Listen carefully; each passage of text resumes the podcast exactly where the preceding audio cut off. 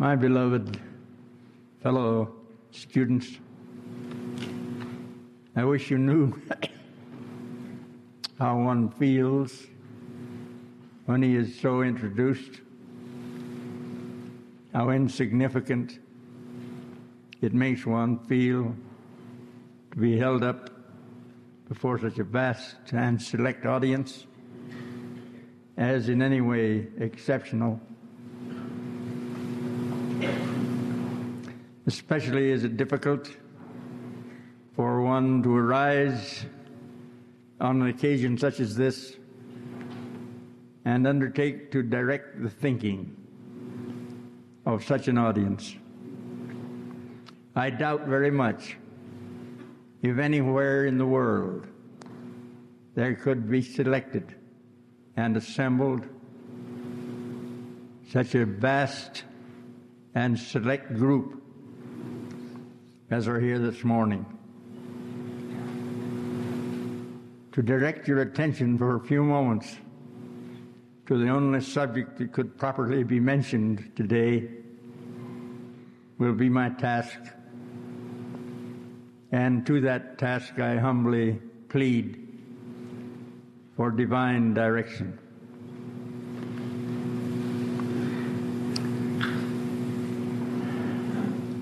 When we get a little older, as some of us are doing, sometimes we are reminded that some of the organs of our bodies are no longer in harmony.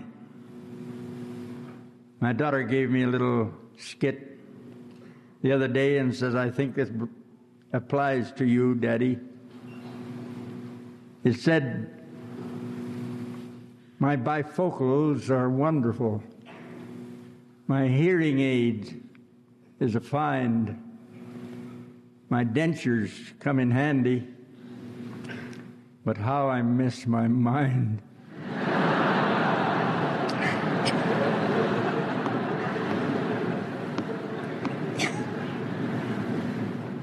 Someone has said that nature provides substitute when we begin to lose our faculties.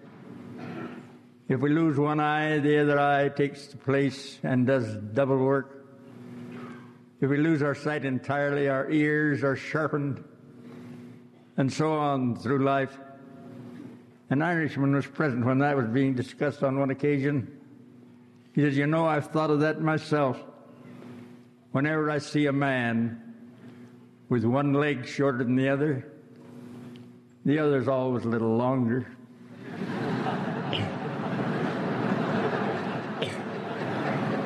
That's a case, I guess, of misapplied logic. I cannot hope to do more than to call your attention to some things that others have said, and if possible, to interrelate what has been said and introduce some of the authors. Beyond that, I shall not hope to go. Any man who stands before a congregation like this to talk on the only subject possible must feel amazed and humbled as he undertakes in some way to discuss the awesome subject of Jesus of Nazareth. The past few weeks, I have done considerable reading and some thinking with what I had to think with on this subject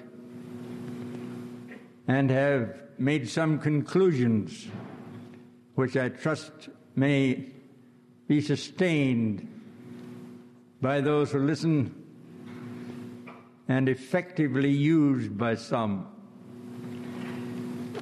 I shall necessarily refer to some notes, but primarily what I shall say will be extemporaneous. Only those who rush in where angels fear to tread would dare to undertake to talk without notes. But I belong to that select group. and uh, I'm not ashamed of the fact because it was wished upon me by the forces. I'm thinking at the moment of Jesus of Nazareth, who was born in Bethlehem, Judea, at the beginning of what has come to be known as the Christian era. I'm thinking of his life, such little as we have authentically recorded on it. And I'm thinking of the effects of that life upon the world. I'm hoping that its effect, his matchless example, his tremendous influence may continue to be felt among such a group as this so long as you shall live in the world. I'm thinking of Jesus not only as the babe of Bethlehem, I'm thinking of him at the moment primarily as Jehovah, the God of the Old Testament.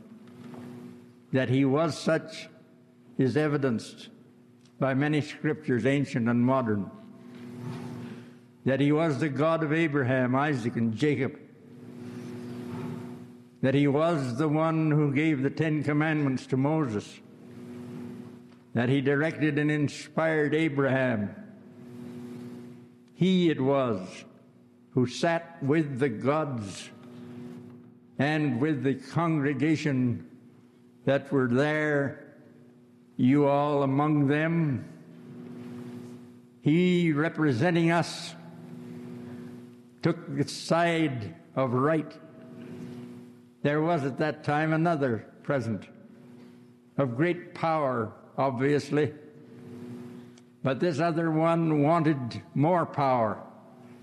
He was power hungry, and he asked that in exchange for the service which he proposed to render, that he be given the credit for what was done, promising to bring all of us back, but literally back in chains. And it was this time that Jesus of Nazareth was heard to speak. And as he spoke, you and I listened. And we made up our minds on whose side we would cast our vote. And as time went on, we did vote two to one in favor of the Messiah, the Son of God. I said he was in the beginning with God. He was God. He was the creator of all that is. And without him was not anything made that was made. And the Word was made flesh and dwelt among us.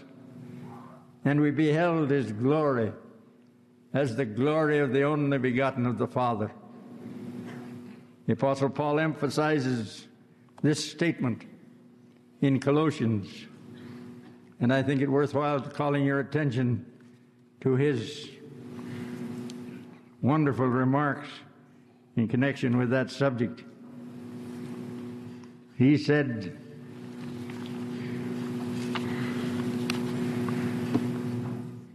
All things were made by him, and without him was not anything made that was made, whether principalities or powers, of thrones or dominions. All things were made by him and for him. And he was and is the light of the world.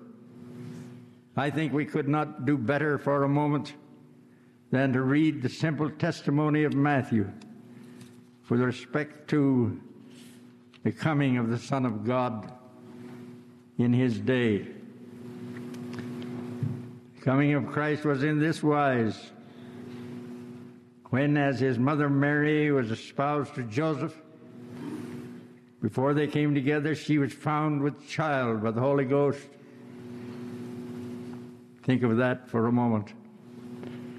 Then Joseph, her husband, being a just man, and not willing to make a public example, was minded to put her very privily away. But while he thought on these things, behold, the angel of the Lord appeared unto him in a dream, saying, Joseph, thou son of David, fear not to take unto thee thy unto thee thy Mary thy wife, for that which is conceived in her is of the Holy Ghost. And she shall bring forth a son, and thou shalt call his name Jesus, for he shall save the people from their sins. Now all this was done that it might be fulfilled which was spoken of the Lord by the prophet, saying, Behold, a virgin shall conceive and bear a son, and call his name Emmanuel, which being interpreted is God with us. Luke adds his testimony to that of Matthew. And I think, in connection with the words of Luke, we should bear in mind that these men were writing what they knew to be true. And Luke, speaking of the same events referred to in Matthew, makes these cryptic remarks. And the Holy Ghost descended in bodily shape like a dove.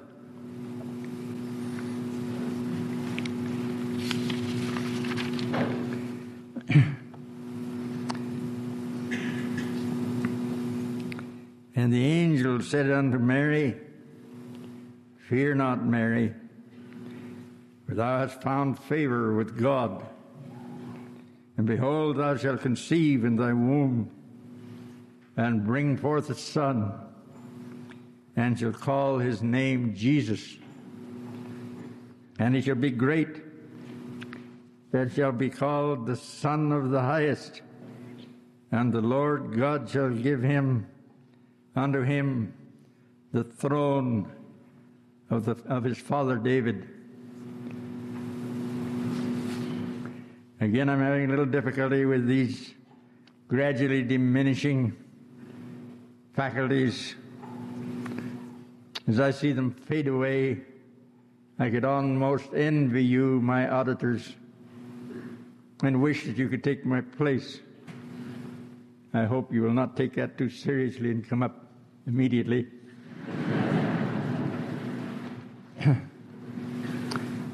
but speaking of him and of his preeminent position in life, I'm reminded of some comments made by some upon whom we have not looked with much favor so far as academics are concerned, so far as their learning is concerned in this area, and yet what they have said bears strict resemblance to what we have in the Holy Scripture. I'd like first to refer to some words which are credited to Napoleon. And I think his statement is well worth our consideration. In the first place, I'd like to refer to some words of Papini, whose life of Christ is one of the most incisive that has been written.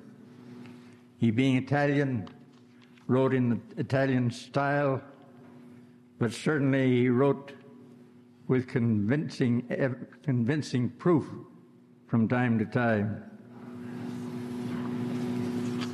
Papini says the situation of the life of Christ in earth, even as Adam before the transgression brought death into the world, so Christ through the atonement restored to us the life made resurrection possible for all men. Let us examine then the appraisals made by these other men. Napoleon said, I know men, and I tell you that Jesus Christ is not a man. Superficial minds have set a resemblance between Christ and the founders of empires and the gods of other religions, that resemblance does not exist. There is between Christianity and whatever other religions a distance of infinity. Everything in Christ astonishes me. His spirit overawes me, and his will confounds me. Between him and whoever else in the world, there is no possible term of comparison. He is truly a being by himself. His ideas and his sentiments, the truths which he announced, his manner of convincing, and are not explained by human organization or by the nature of things. And then he adds, the nearer I approach, the more carefully I examine, everything is above me. Everything remains grand, of a grandeur which overpowers me. His religion is a revelation from all intelligence which certainly is not that of man. There is a profound originality which has created a, a series of words and of maxims before unknown. Jesus borrowed nothing from science. One can absolutely find nowhere but in him alone the imitation of the example of life. The more I am assured there is nothing there which is not beyond me in the march of events and above the human mind. One other made the statement that with his pierced hands he lifted the world and empires off their hinges and changed the course of centuries and turned it out of its channel. Renan said, Jesus is in every respect unique, and nothing can be compared with him. Be the unlooked for phenomena of the future what they may, Jesus will not be surpassed. Noble initiator, repose now in thy glory. Thy work is finished. Thy divinity is established a thousand times more living and a thousand times more loved since thy death than during the days of thy course here below. Thou shalt become the cornerstone of humanity, insomuch that to tear thy name from this world would be to shake it to its very foundations. No more shall men distinguish between thee and God. In confirmation of that observation, in the beginning was the Word, and the Word was with God, and the Word was God. The same was in the beginning with God. His enemies and even those nearest to him only partly understood him, but they have tried through the ages to bury him. Some have said he never lived. Others have said he was a myth. Others have claimed that he was an impostor. But no matter what men or demons may do or try to do, they cannot er- erase the effects of his matchless life. His memory is everywhere on the walls of churches and of schools, on the tops of bell towers and of mountains in street shrines, at the head of beds and over the tombs. Thousands of crosses bring to mind the death of the crucified one. And Papini again, speaking of the transfiguration, made this remark with respect to the shining through of the Spirit of Christ.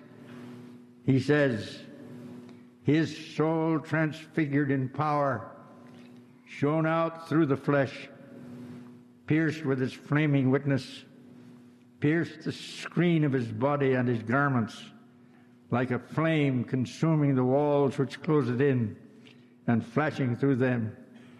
but the light was not the same, and his face, in his face, and in his garments. The light of his face was like the sun, that of his garments like the brilliance of the moon. His face, mirror of the soul, took on the color of fire. His garments, mere material stuff, were white like ice. For the soul is the sun, fire, and love. The garments, all garments, even that heavy garment which is called the human body, are opaque, cold, dead, and shine only as by reflected light. All those who have spoken with God remain radiant with life. May I pause to counsel you, my young friends, to get acquainted with Him. Come to know the Master. Seek Him daily in prayer. Converse with Him.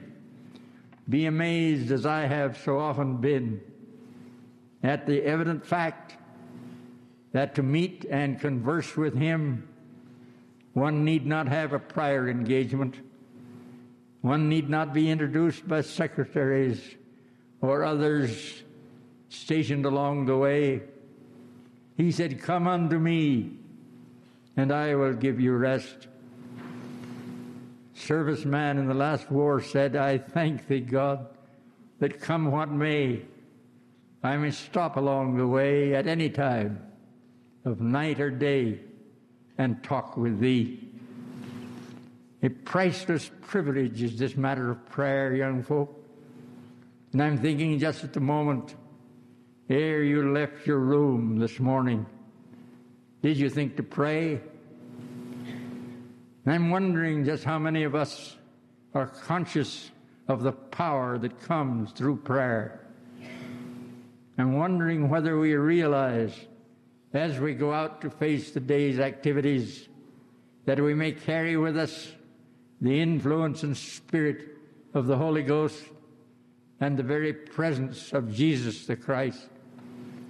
If we could re- remember that, and when we pray in the morning, say to Him in humility, I'm going out, Father. Please go with me. Sustain me. Give me courage and fortitude and faith, and enable me to meet what comes and meet it manfully and courageously and triumphantly. And then, when the day shall end, come back to Him again. Say to Him, I have fallen short of what I had hoped, but Thou knowest, O God, what I wanted to do. Help me now and forgive me and let me have another chance. And whenever you say that, you'll get another chance. I'd like to say to you, young people, I do not want you to ever come to the point where you feel that what you have done is final and cannot be undone. No weapon used by the adversary is more powerful, more incisive, more destructive than that influence which he brings to bear on the minds of young men and women.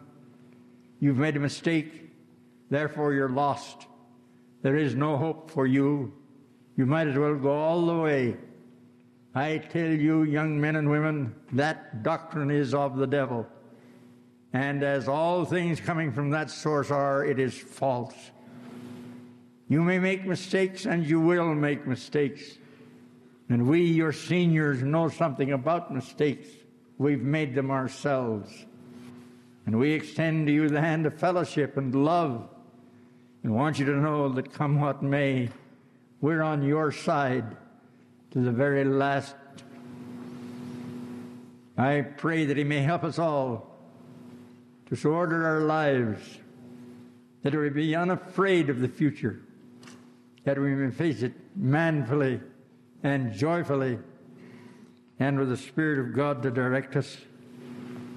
I said, get acquainted with God, come to know Him. A story is told of a great actor in the state of New York, the city of New York, who had given a wonderful performance. At the close of his acting, there was thunderous applause. And the man responded to it as usual. And then someone in the audience said, Sir, would you read for us the 23rd Psalm? He said, Well, yes, I know the words of the 23rd Psalm. And he proceeded to read them. He read them as such a man would read them. All the emphasis that was needed, all the pauses and polished periods were applied. But when he had finished, again there was thunderous applause. And then he stepped to the front of the stage and said, Ladies and gentlemen, there's a man sitting here on the front row whom I know. I'm going to ask him without any notice to come and read the 23rd Psalm as it should be read. The man was astonished, perplexed, almost stupefied, and yet he came. And standing before that vast audience, with tearful eyes and bowed head, he said, The Lord is my shepherd. I shall not want. He leadeth me beside the still waters. He restoreth my soul. Yea, though I walk through the valley of the shadow of death, I shall fear no evil, for thy rod and thy staff, they comfort me. He sat down quietly. There was no applause. There was utter silence. And then the actor arose and said, Ladies and gentlemen, as you have noted, I know the words of the 23rd Psalm, but this man knows the shepherd. I plead with you, come to know him and apply his doctrines in your life. Let your light so shine that men, seeing your good works, may be led to glorify your Father which is in heaven. I must not proceed further in reference to notes. But I would like to read this short statement. The question has been asked what would we do if Shakespeare came into this room? We would all rise to our feet. What would we do if Jesus came into this room? We would all fall to our knees. And again, if Jesus and Plato should return to the earth for just one hour and were scheduled to lecture on the same campus at the same time, which lecture would you attend? The answer was, Who would go to hear even so great a one as Plato talk on truth when he might listen to the one who was the truth? And Alexander Maclaren spoke of him as being the midmost in world history. Christ was placed midmost in the world's history, and in that central position, he towered like some vast mountain toward heaven. The farther slope stretching backward toward creation, and the thither slope toward the consummation of all things. The ages before looked to him with prophetic gaze. The ages since behold him by historic faith. By both he is seen, by both he is seen in common as the brightness of the Father's glory and the unspeakable gift of God to the men of the race. He stands alone in unapproachable grandeur 19 centuries roll away, and his character so lives that he inspires millions of men with impassioned love. Other men may seem to be children of the surroundings. He became what he was in spite of his surroundings, and the only, is the only one who can say in truth and holiness, Do as I have done. He holds up this shining example to you and me, young folk. You're just on the brink of your lives. I'm on the farthest slope. I look back through the time and reach back if I can and would touch your souls with the spirit of this occasion when we eulogize, commemorate, and glorify the name of Jesus the Christ. I think I'd like now to do what I've done before, and I do it in humility.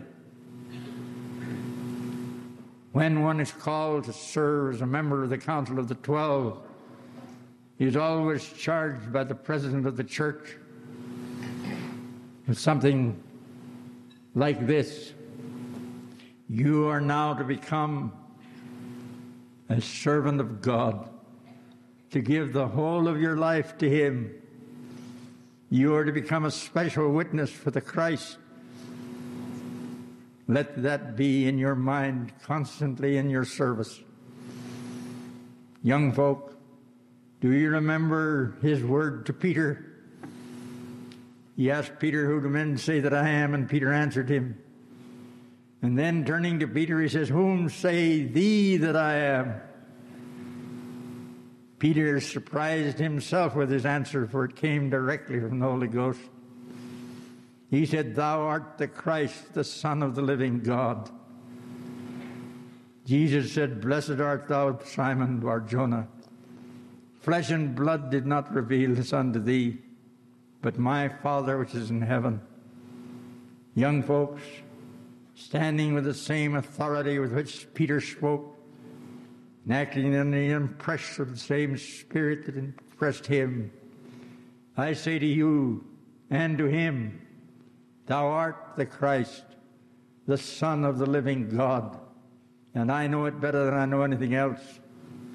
I would that I could impress your minds with that thought that I, standing in humility, but in deep gratitude, where Peter stood, and saying again as he did, Thou art the Christ.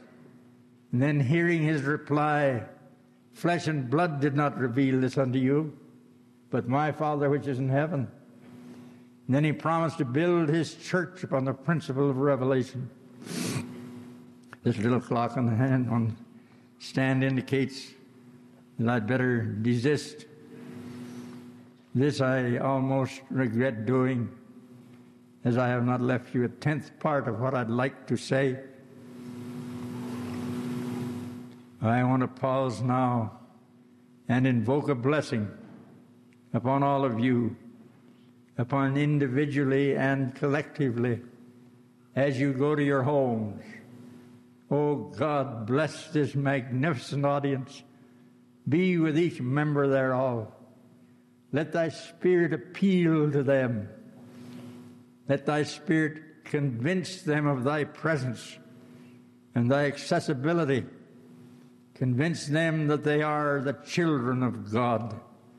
Help them to arise to the great possibilities of that magnificent statement Now are we the sons of God, and it doth not yet appear what we shall be.